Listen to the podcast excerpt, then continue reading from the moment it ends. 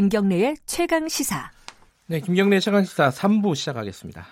아, 북미 정상회담 결렬이 된 지 꼭 일주일이 됐는데요. 아, 지난주 어, 요맘때만 해도 굉장히 기대에 부풀어 있었는데 아마 가장 안타깝게 회담 결과를 생각했던 분들 중에 한 분들 어, 그 일부가 개성공단 입주했던 업체들이었을 겁니다. 어, 들어갈 수 있는 빨리 들어가고 싶은 마음들이 굴뚝 같았지만은 이게 좀 길어질 전망이 좀 보이고 있지 않습니까? 자, 개성공단에서 공장을 운영하시다가 가동이 중단된 이후에 또 베트남 호치민으로 이 공장을 이전하신 분이에요. 영인업폼 중소기업이죠. 이종, 이종덕 대표와 함께 관련 얘기 좀 나눠보도록 하겠습니다. 안녕하세요. 예, 안녕하세요. 영인업폼은 뭐를 만드는 회사인가요? 어, 남녀 네일을 생산하는 업체입니다. 아, 네일을요? 예. 아, 그렇군요. 요번에 북미 정상회담 음. 있을 때 하노이에 계셔 아, 베트남에 계셨나요? 아니면 한국에 계셨나요? 여의도 협회 사무실에서 있었습니다. 아, 그랬군요. 어떠셨습니까? 무, 물론 뭐, 뭐 물어보는 것 자체가 뭐 당연한 질문이긴 한데 사실 28일 그날을 생각하면은 뭐 지금도 참담하고 가슴이 예. 찢어집니다. 예. 저에게는 악마의 15시였습니다. 15시 전에는 희망찬 기대로 부풀어 있었는데 네. 오후 3시가 넘어서면서 확대 회담이 길어진다. 예. 오찬이 취소된다더니 서명식마저 취소된 거죠. 예. 이후 트럼프 대통령 인터뷰에서도 합의서는 작성되었지만 사인할 수 없었다는 이 핵폭탄 같은 예. 한마디가 개성공단 입주 기업인들을 포함한 전 세계인의 기대를 한 방에 날려보낸 거죠. 예. 개성공단 입주 기업 당사자로서 지금도 어, 너무나 아쉽고 안타깝습니다.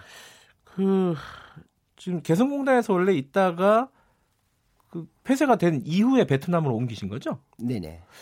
베트, 베트남으로 옮기신 뭐 특별한 이유가 있나요?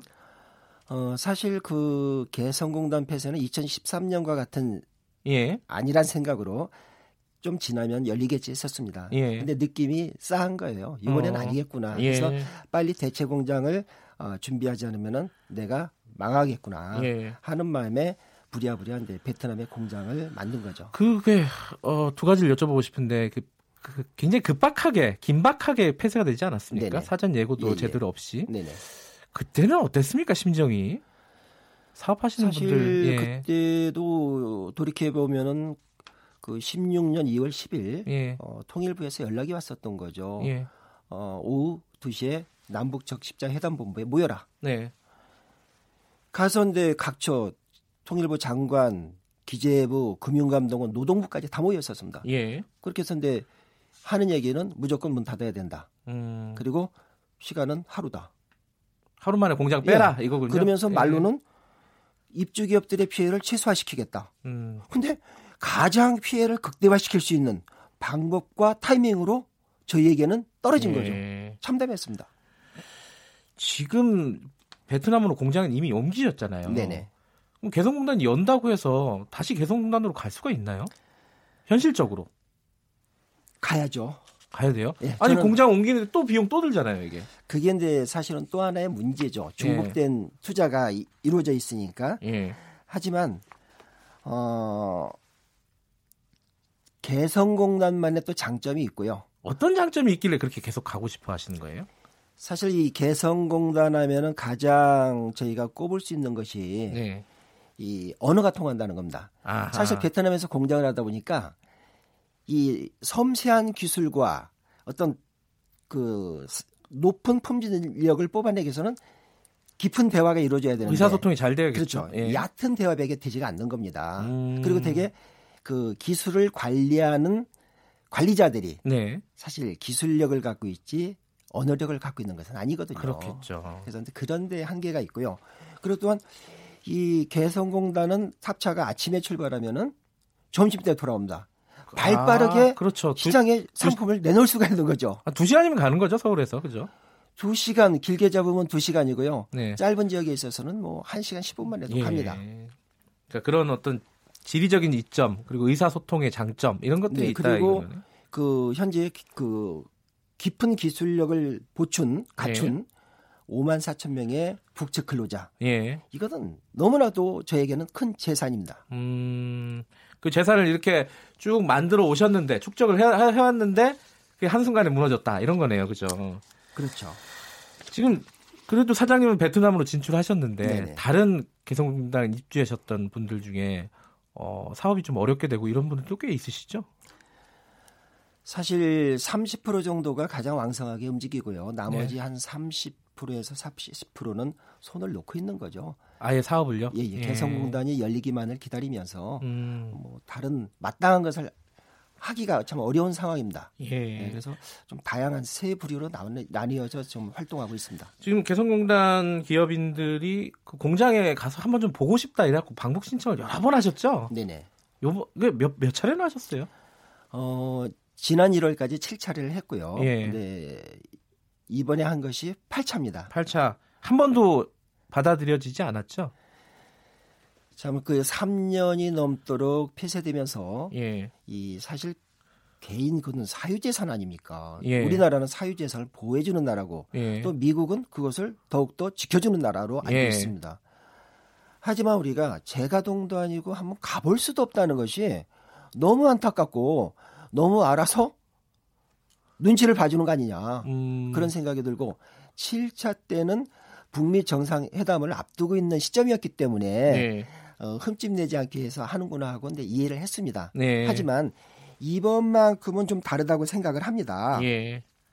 그 통일부 장관께서도 화요일 날 예. 국회 토론회에서 개성공단에 공장이 있는 기업들이 현장 상황을 점검한다거나 예. 향후 금강산 관광 재개를 위해 시설 상태를 보수 유지하는 협업은 현 상황에서도 가능하다는 발언에 음. 저는 주목하고 있습니다. 예. 그래서 저희는 지난 1월 7일 방북 신청 시에는 북미 회담 때문에 저희가 이해를 했지만 이번 7.8개의 간절함으로 신청한 방북은 긍정적인 결과가 왔으면 음. 좋겠습니다. 혹시 소식은 가보진 못하셨어도 들으셨어요? 이게 지금 공장이 어떻게 지금 되고 있다? 지금 남북 공동 연락 사무소를 운영하고 있죠. 예, 예. 근데 짬짬이 예. 듣지만은 안으로 들어갈 수는 없습니다. 예. 비교적 건물의 건 모습과 예. 마당은 잘 관리되어 있다. 아. 하지만 저희는 중요한 것이 건물도 중요하지만 내부에 있는 기계입니다. 그죠. 기계가 녹슬고 이러면 힘들잖아요.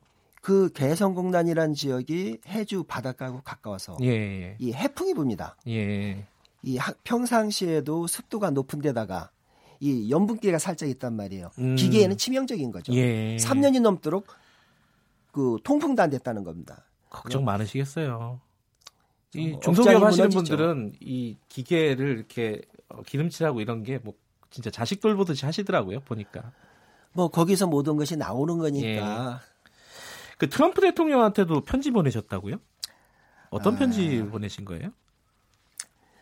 사실 3월 4일 개성공단 비대위 회의가 예. 있었습니다. 거기에서 내 아이디어 차원에서 내 거론을 했던 사항이고요. 예. 아직 구체적인 진행 사항은 없습니다. 아, 아직 안 쓰셨군요. 예, 예. 다만 예. 예.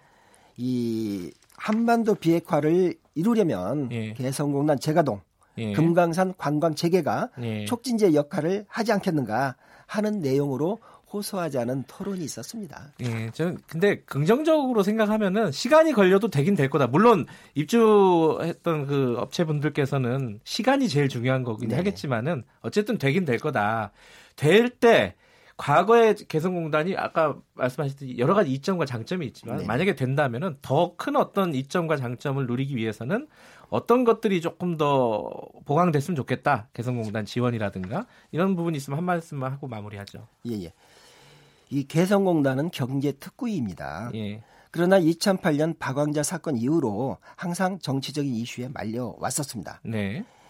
2013년 8월 14일 남북 합의문에서도 어떠한 경우에도 정세의 영향을 받음이 없이 공단의 정상적 운영을 보장한다고 하였습니다. 네. 그러나 이를 합의한 전 대통령께서도 스스로가 초법적이고 일방적인 구도 지시로 개성공단을 폐쇄하였습니다. 네. 우리가 원하는 가장 큰 요점은 기본적으로 법 절차를 무시하는 개성공단 폐쇄의 재발 방지와 네. 투자 자산 보장이 기본되어야 한다고 생각합니다. 예. 그리고 개성공단이 세계적으로 경쟁력 있는 국제적인 공단이 될 수 있도록 네. 외국 자본도 들어오고 수출 금지 조항도 풀려서 경제 발전과 일자리 창출에 기할 수 있는 발전이 되길 알겠습니다. 간절히 희망합니다. 대표님 말씀을 준비해 오셨군요. 이게 이번에 개성공단이 이제 새로 열리게 된다면은 네네. 근데 기존에 있던 업체들 말고 들어가려고 하는 업체들 굉장히 많지 않겠습니까? 그죠? 희망 업체들? 이좀 1단계도 100만 평인데요. 그중에 예. 60%가 운영을 하고 있습니다. 네. 근데 그 60% 지금 5만 4천 명인데 현재 부족 북측 근로자 수가 예. 2만 명이 넘습니다. 음. 그러면 이 1단계 100% 100만 평만 다 가동을 하더라도 네. 약 3, 4만 명의 북측 근로자가 부족한 상태입니다. 그래서 네.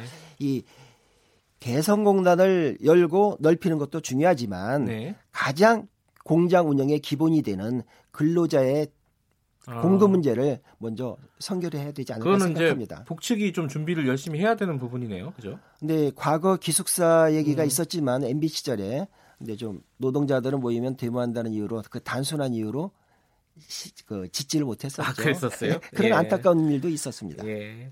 이번엔 준비를 좀 더 잘해서 만약에 열리게 되면은 네. 어, 과거보다 더 나은 개성공단이 됐으면 좋겠다는 생각이 듭니다. 여기까지 듣겠습니다. 고맙습니다. 예, 감사합니다. 개성공단 협회 부회장을 맡고 계시는 영인호폼 이종덕 대표님이었습니다.